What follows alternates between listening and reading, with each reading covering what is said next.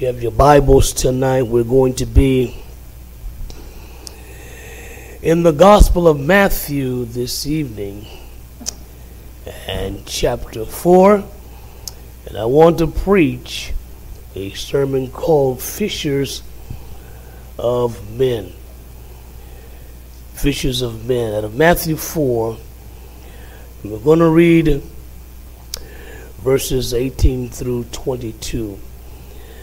And this is a sermon that is dealing with the will of God and the purposes of God, the plan of God for our lives, amen. Because when we come to Jesus Christ, uh, there's a new destiny, there's a new plan, a new purpose uh, that we enter into. Before we knew Christ, we were doing our own will, we were doing our own thing. We care not for or about the things of God. But as we enter the kingdom of God, there is a shift, a change in the dynamics of our life, of our thought process, our value process. And I want to look at this through the Word of God tonight because this is the reality of the Christian life. I want to talk about fishers of men. Matthew chapter 4, verse 18. And Jesus, walking by the Sea of Galilee, saw two brethren, Simon called Peter, and Andrew his brother, casting a net into the sea, for they were fishers. And he saith unto them, Follow me, and I will make you fishers of men. And they straightway left their nets and followed him. And going on from thence, he saw two other uh, other two brethren, James, the son of Zebedee, and John, his brother, in a ship, with Zebedee their father, mending their nets, and he called them, and they immediately left the ship and their father and followed him. We're talking about fishers of men tonight. In our text, we see a picture that God is painting through the scripture. And it is a picture of God wanting to make his will known to mankind. Jesus comes, he is the God of all eternity. He puts on the veil called flesh, and he comes down in the midst of humanity, and his desire is to let man know what God is doing. Hallelujah. See, God didn't come to earth uh, to get involved in what man is doing. God came to earth to get man involved in what he is doing. Because that's the only thing that really matters in life is what is God doing? It doesn't matter what they're doing in Hollywood. It doesn't matter what they're doing in the sports arena. It doesn't matter what they're doing in the political realms of life. All that matters in life is what is God doing? So when Jesus came, he did not join the religious school. He didn't go uh, for a degree and the sons of the prophet, the school of the prophets. He didn't join the political party. He didn't get involved in the social. Di- he came to show the will of God. He came to get man involved in what God is doing. Otherwise, we live a useless life we will simply go through life, go to eternity, having accomplished nothing for God. In other words, nothing that will last. How many know uh, men of great means and of great finances have had monuments made to themselves, buildings or bridges, but today they no longer stand and they're no longer remembered. All of their work and labor has no effect today. But the plan and the will of God survives the generations. So the disciples were men who had grown up going to synagogue, which means they were religious. They knew the scriptures. They knew there was a God. They knew that God was real and that He was active in the earth. They had all of this understanding, but they were not engaged in the will of God. They are doing their now they're not doing anything wicked. People, you know, it's not wicked to go fishing. But my point is they are simply involved in the day-to-day existence of this life. They're not looking beyond that. They're not seeing beyond that. They're just doing what they have to do to survive. And many times, this is the posture of our lives. We're just doing what we have to do to survive. So, what this tells us tonight is even though you're religious, even though you know that God is real, does not mean that you're in and doing the will of God.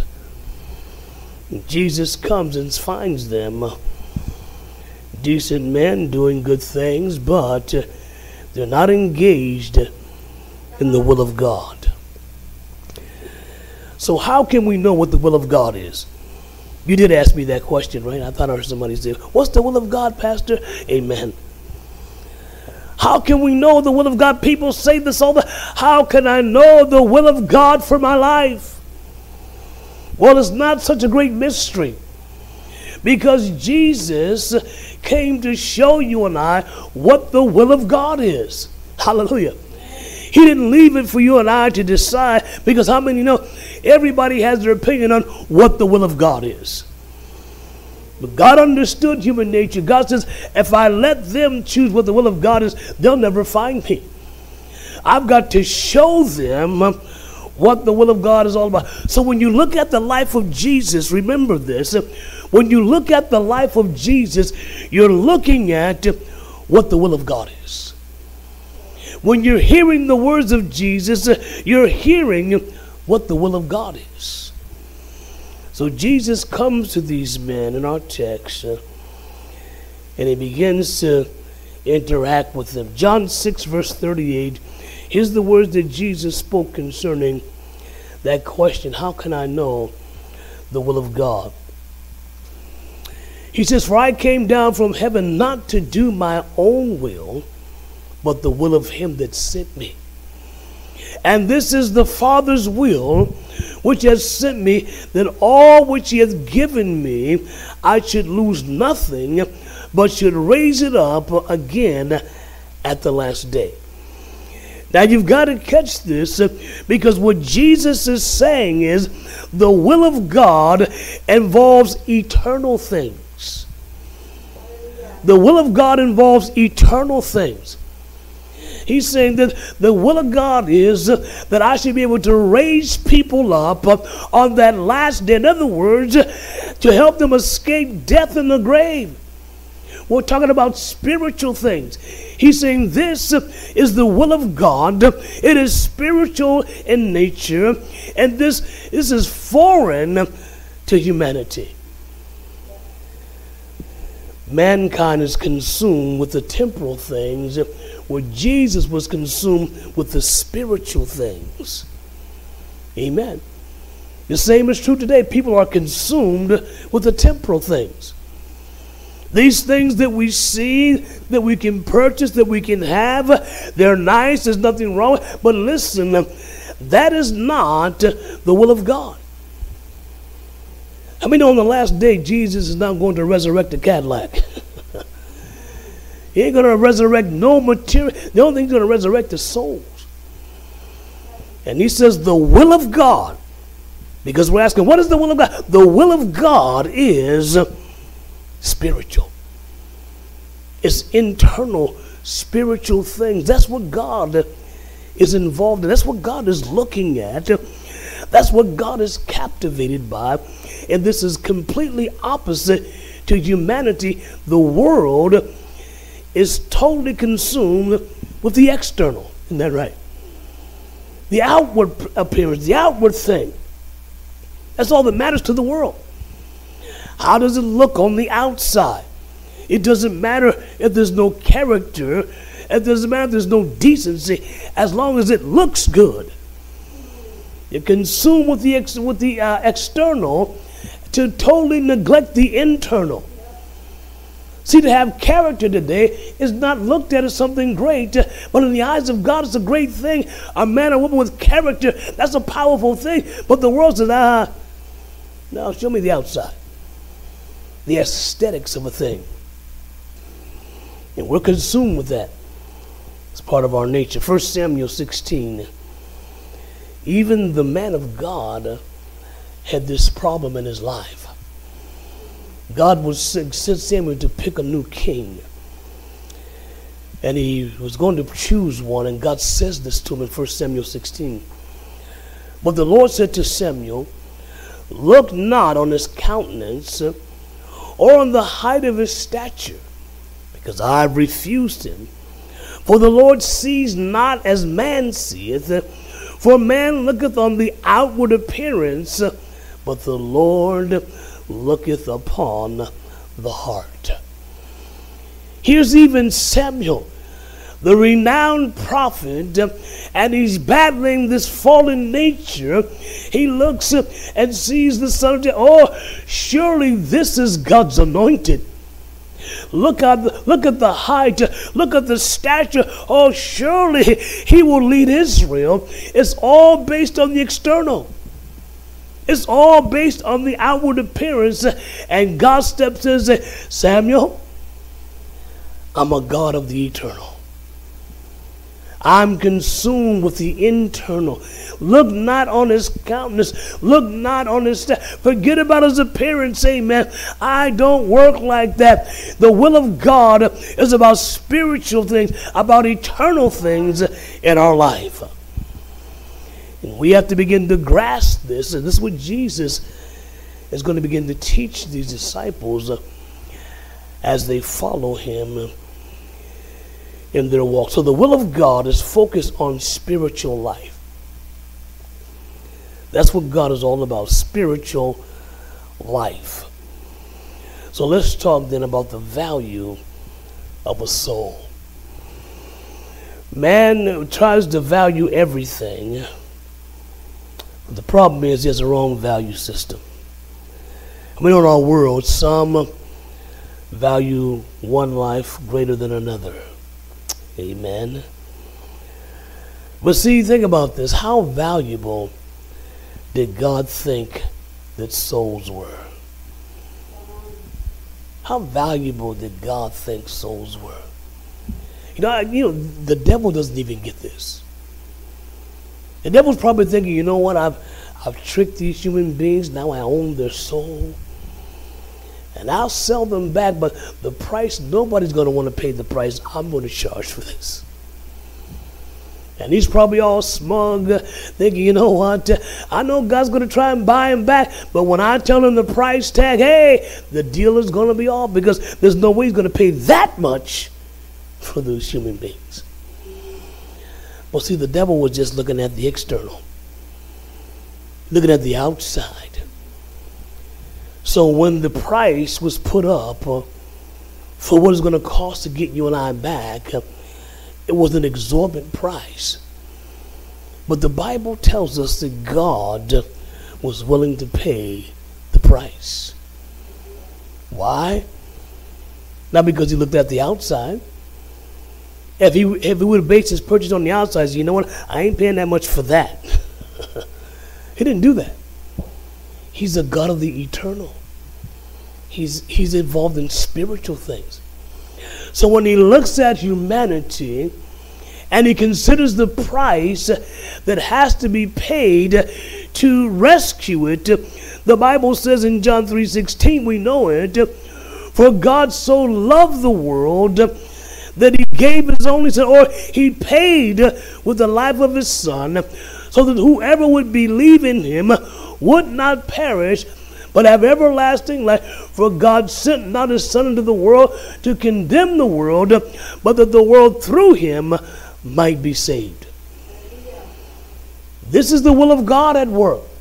It's based on a value system, not on the external, but the internal. In other words, God is saying, every soul is precious to me. Every soul has an immeasurable, amen. I'll pay for it. It doesn't matter because it is so precious and valuable to me. He's talking about you and I tonight. Though we might look at ourselves and think we're not worth much, uh, we may look at our own lives and think that, you know what, uh, Who would want to purchase this? Well, the answer is right in front of us the God of heaven. Says he was willing to pay the very highest price for you and I. God puts on this veil called flesh. He comes down into the midst of his creation. And he allows them to mock him, to spit on him, to pull out his beard, to nail him to a cross. He allowed it because this was part of the price. See, who would pay that? Oh, only a God like that.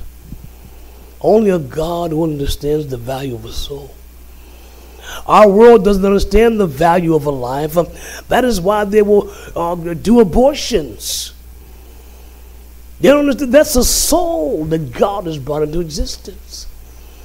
And yet man says, oh, we can't afford to take care of it. No, you can't afford not to.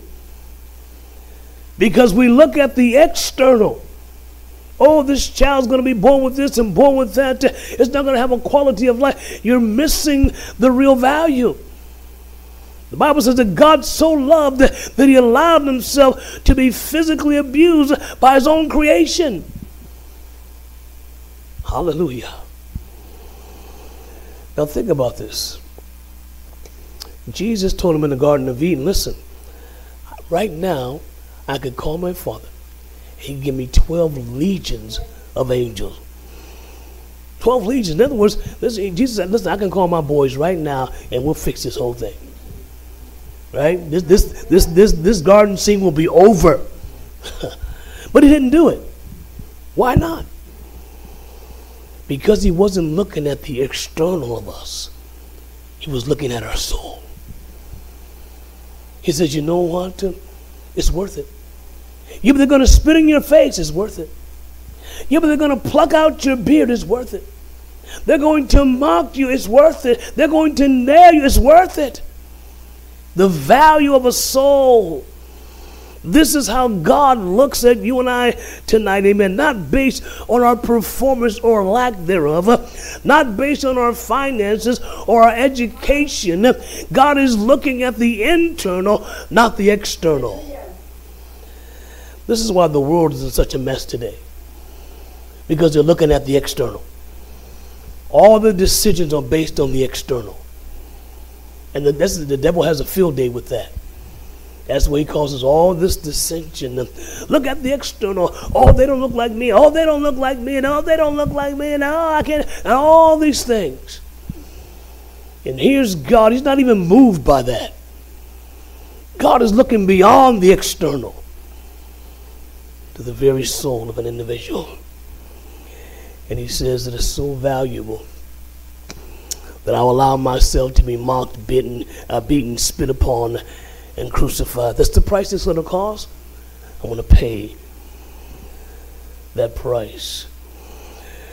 See, one of the problems with humanity since the fall into sin uh, is man has been looking at the outside and he's been able to be manipulated by the devil. Jesus is talking to the religious people of his day, and they have a problem like every uh, people have a problem. Uh, they thought that they were better than other people. You ever meet people? You ever meet people like that? Well, I'm better than you because where I was born. I'm better than you because of my financial status. I'm better than you because of my education. It's an old spirit. And so Jesus is talking to them, and he says in Luke chapter 4, verse 25. But I tell you of a truth, many widows were in Israel in the days of Elias when the heaven was shut up three years and six months, when great famine was throughout all the land. But unto none of them was Elias sent, save unto Zarephath, a city of Zidon, to a woman um, that was a widow. If you just read that and understand what's happening, um, see, Jesus, um, he's just poked them in the eye. because this widow of Zarephath was a Gentile. And he says, in that great famine in the land, when everyone was under great pressure, God sent help not to the chosen people, but to a Gentile woman. Oh, don't you know they got upset? That's why they wanted to kill him. You're telling me that God favored the Gentile? I'm telling you that God looks beyond the external. God's not looking at the at the shell that we're in. He's looking at a soul. And Jesus is dealing with them about their, their prejudice and their, their status in life. Listen, God's not like that. He looks beyond those things. When He looks, all He sees is souls. And they're, they're upset now. What, what do you mean? He sent it to a, a Gentile? That's what I'm telling you. The scriptures say it. History is written down in history. The widow of Zarephath. See, they don't, they don't remember that stuff. They want to they want to write that out. How many people want to rewrite history now? Let's change the history books. Amen. That's what they're trying to do here. But Jesus puts it right on them. And he doesn't stop there. Hallelujah. he moves on. Verse 27 of that text. And many lepers were in Israel in the time of Elias, the prophet, and none of them was cleansed, saving Naaman the Syrian. Uh oh, Syrian. Now, now you've gone overboard, Jesus. You're telling me that God is going to help us, Syrian? Our sworn enemies? Come on. No, what I'm telling you is God doesn't look at the external. God looks at the end. God's the will of God is all about spiritual things. And so they are so caught up in the external. The Pharisees, you know what? Uh, that you didn't wash your hands right, so you're unclean. Uh, you you walked too many steps on the Sabbath day, so you're disqualified. They're always looking at the external, and there's no inter, no revelation of spiritual things in their life. Because of that, they didn't value souls. They saw people as merchandise. So Jesus tells them, listen, if you know your history, there was a leper in Syria. Leprosy was breaking out, and the only one God cleansed was Naaman, a Syrian. Oh, don't you know the hair went up on the back of their necks, amen. Probably an attack mode. Somebody get me a rock. They're upset now. But Jesus is trying to get them to see listen, you've got to look beyond the external. The will of God is going to involve you and I looking beyond the external and looking at the true value of a soul. And so God says, Yes, even a Syrian I'll cleanse. Even a Gentile widow I'll, if my people won't respond to me, I'll cleanse a Gentile. I'll help anyone who will receive my help. Hallelujah. So let's talk then about the gospel net. This is where we're at tonight. Jesus, walking by the Sea of Galilee, sees these men fishing, casting their nets. Now, the majority of fishing that was done in the days of Jesus was done with nets. There was some that fished with a line, but the majority was done with a net.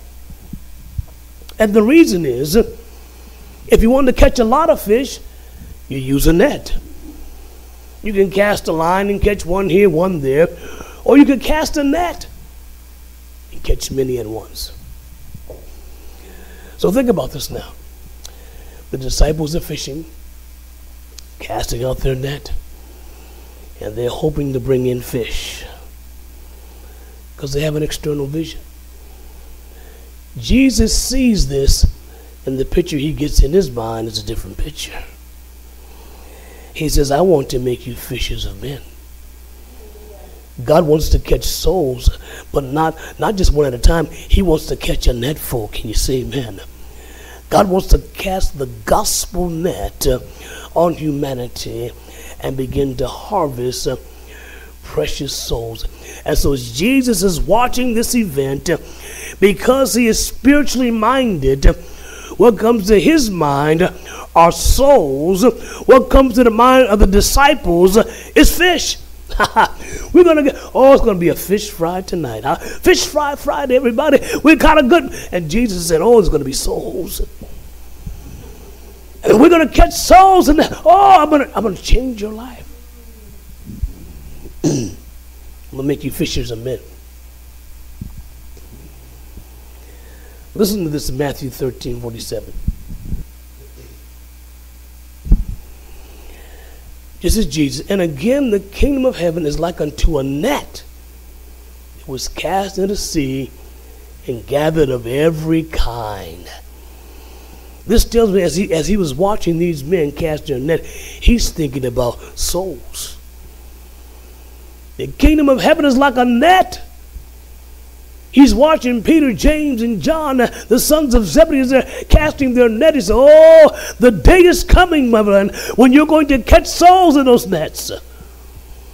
Because what God is doing is spiritual. And he begins to have this understanding he wants to convey to his disciples. Uh, but he's got to work them through some things uh, because they're raised with this mentality of the external.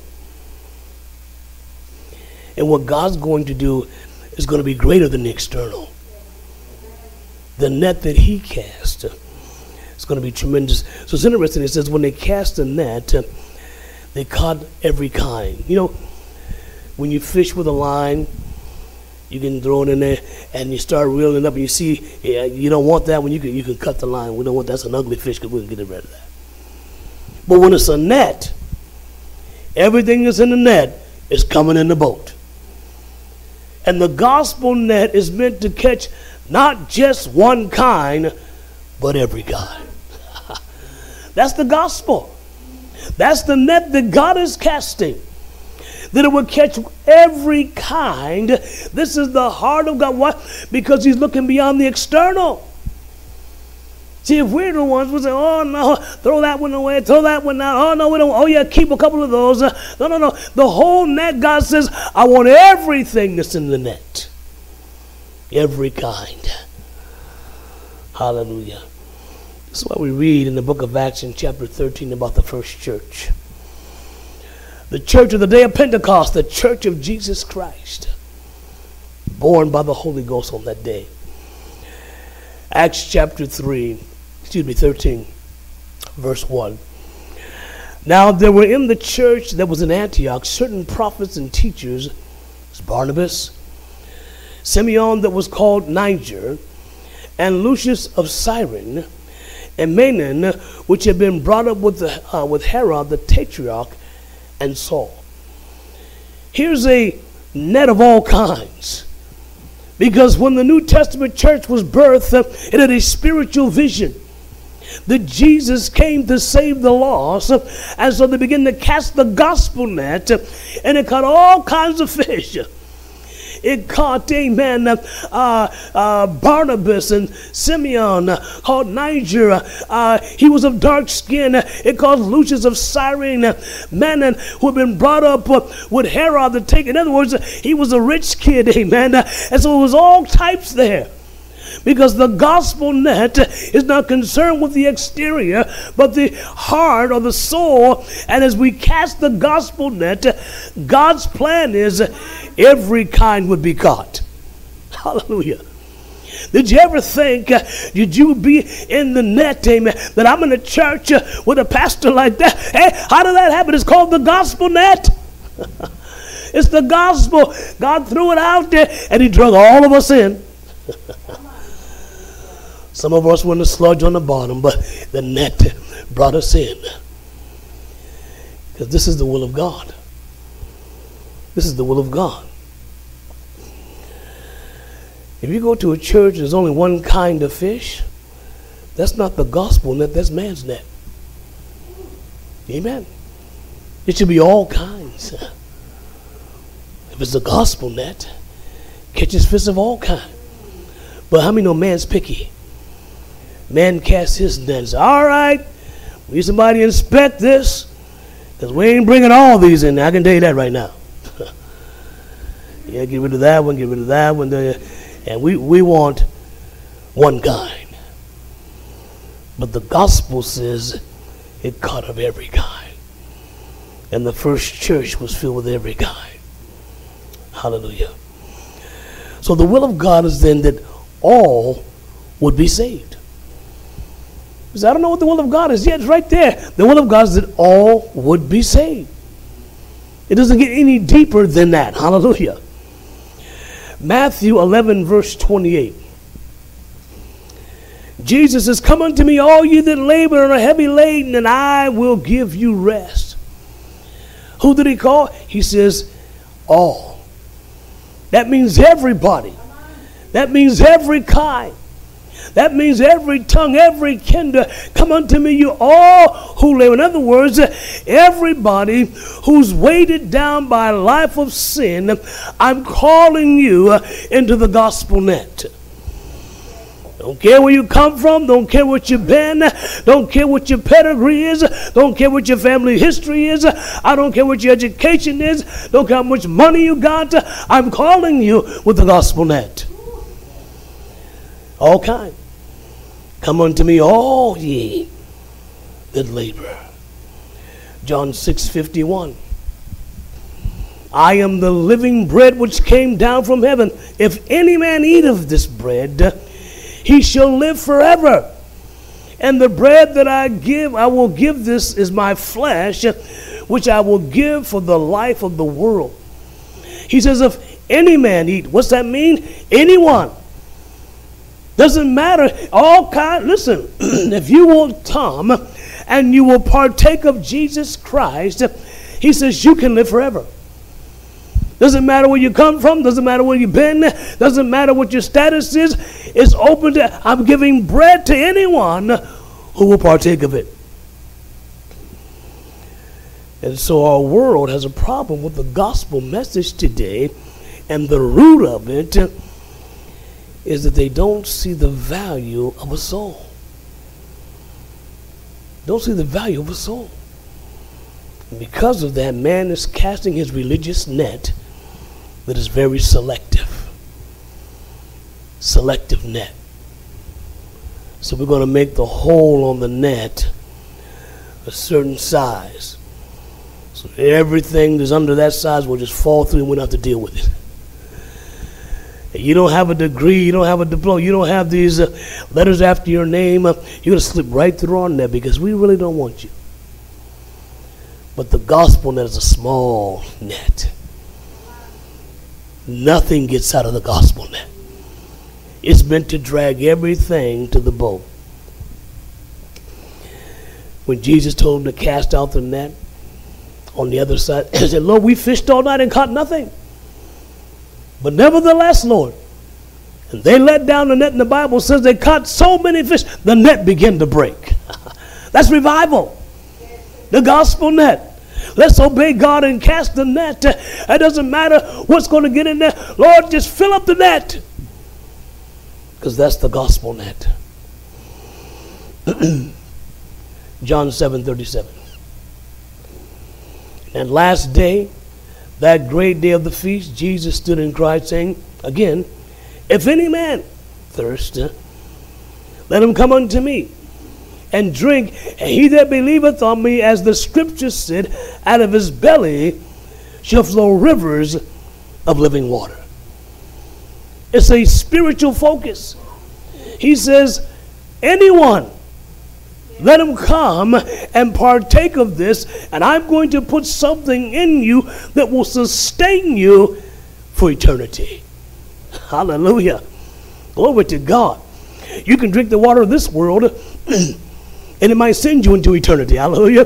But what Jesus has is going to preserve you for all of eternity. And he says everyone has access to it.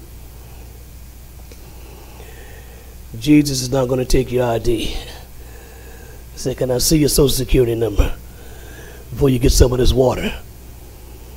no, he says, anybody. You just come and you drink, uh, and you can partake of this. John 9, 4 and 5. He says these words I must work the works of him that sent me while it is day, the night cometh when no man can work.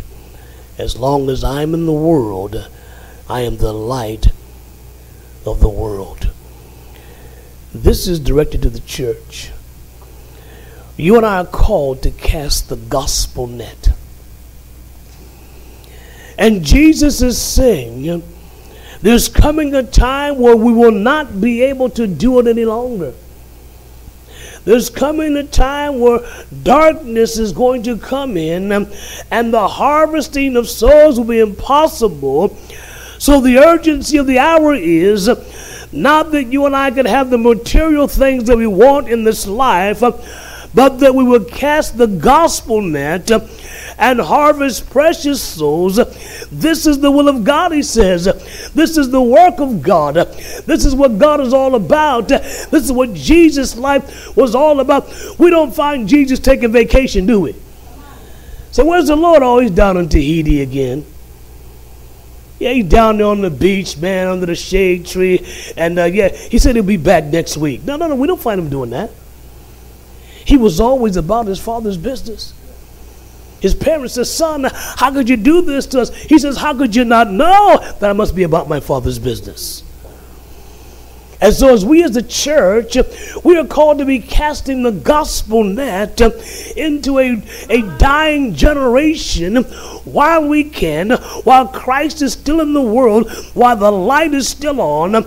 We can say to people, hey, listen, there's a gospel net. You're not disqualified, but you're desired. Your life has meaning, your soul has value. Forget about the external. Yeah, but you don't know what I've been through. It doesn't matter what you've been through. Jesus says, if any man drink of me, he can have eternal life. Hallelujah. And that's what we're all about tonight. We're here to do the will of God. We're not here, amen, to satisfy our flesh, amen. We're here to do the will of God. Amen. Jesus gave the Great Commission. We know it well. It's right here on our wall. Go you into all the world and preach the gospel. That's the commission to the church. Unfortunately, much of the church is casting their own net. It's not a gospel net. They're not going into all the world. But the commission is you take that net and you go into all the world. And you cast that net and you pull in everything that comes up. Jesus cast a net over the entire human race. When he died on Calvary, it was the gospel net he was casting.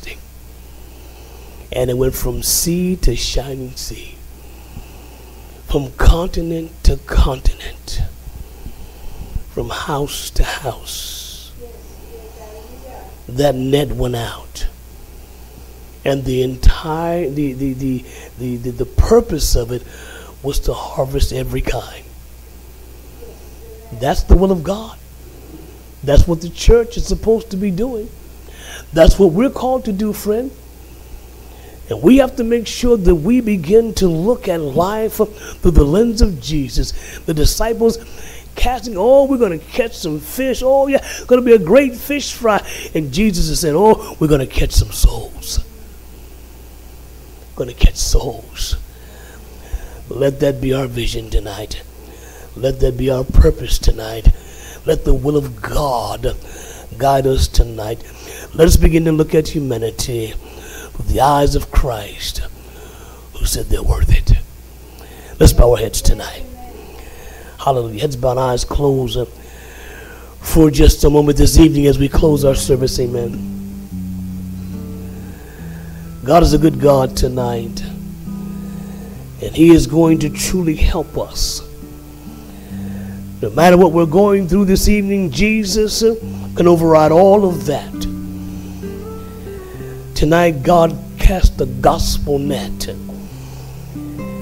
And it caught you and it caught me and it brought us into the kingdom of God. But as we enter the kingdom of God, we must understand something that now the most important thing in life is the will of God. Not what we want, not what we desire, but the will of God. Jesus said, The good shepherd lays down his life for the sheep. We're called to lay down our lives for this crazy, dying world by throwing out the gospel net. When we go out on the street, we're casting the gospel net. We go out on our city and we begin to proclaim the gospel, we're casting the net. Oh, the results are up to God, but oh, it's a gospel net. What about our Father's business? Because we see the value of a soul. Oh, tonight, God, help us to see as you see. Lord, to look at lives through the eyes of their spirit. That we would have a heart, heart for the lost. Heads about eyes are closed tonight. You're watching online. Maybe you're not saved, you're not born again, you don't know where you're going to spend eternity, but you'd like to repent tonight and ask God to forgive you and help you. God will see you right where you're at. Maybe in your living room, maybe in your car. But you lift your hand and say, It's me, God. I need to repent. I want a fresh start in you. I want Jesus tonight. Hallelujah. Tonight as a church, we are about our Father's business. May not be popular in the eyes of the world, but we understand the value of a soul. We don't want to see anyone lost for eternity. The Bible says the smoke of the torment went up forever. We don't want to see that. We want to see lives salvaged. So our cry needs to be God, help me to cast the gospel net. Help me, Lord, to be about my Father's business and not my own. Let's all stand at the altars open tonight. If you're watching online at home and you would like to give your life to Jesus Christ, I want to pray with you tonight a prayer of faith that you could drink of the living water. There was a gospel net cast over 2,000 years ago with the purpose of catching you in it, that you could be changed and delivered. Pray this prayer with me tonight in faith. Say, Lord Jesus, I acknowledge the sin in my life. And I'm asking you, God, to forgive me, to cleanse me, to wash me, to make me new. I believe your death on the cross paid the price for my sin and that your resurrection from the dead guarantees my eternal life. Oh, Jesus, come in my heart. Lead me, guide me, change me. And I ask this in Jesus' name. Amen. Oh, thank God tonight. The Bible says you've now been captured by the gospel net. You have been brought into the family of the living God. And God is going to begin to change you just like He did His disciples to look at people in a different light, to see the value of a soul, and to begin to labor for your Heavenly Father. Hallelujah. Oh, thank you, Jesus. Wonderful, wonderful grace of God tonight. We thank you, Lord, hand of grace and a blessing tonight. Thank you, Jesus. Hallelujah. Oh, our God's a good God tonight. He's so faithful to help us. He's going to give us the victory tonight. If you're watching online tonight, you have a powerful destiny in God. He wants to do miracles in your life. If you give him an opportunity, he'll change you. He'll make you whole tonight. Oh, Father, tonight as we stand before you, Lord, a humble people, we're asking God for a heart for the lost. Let us be the casters of the gospel net, Lord. Shikiyala mando ribes in Jesus' name.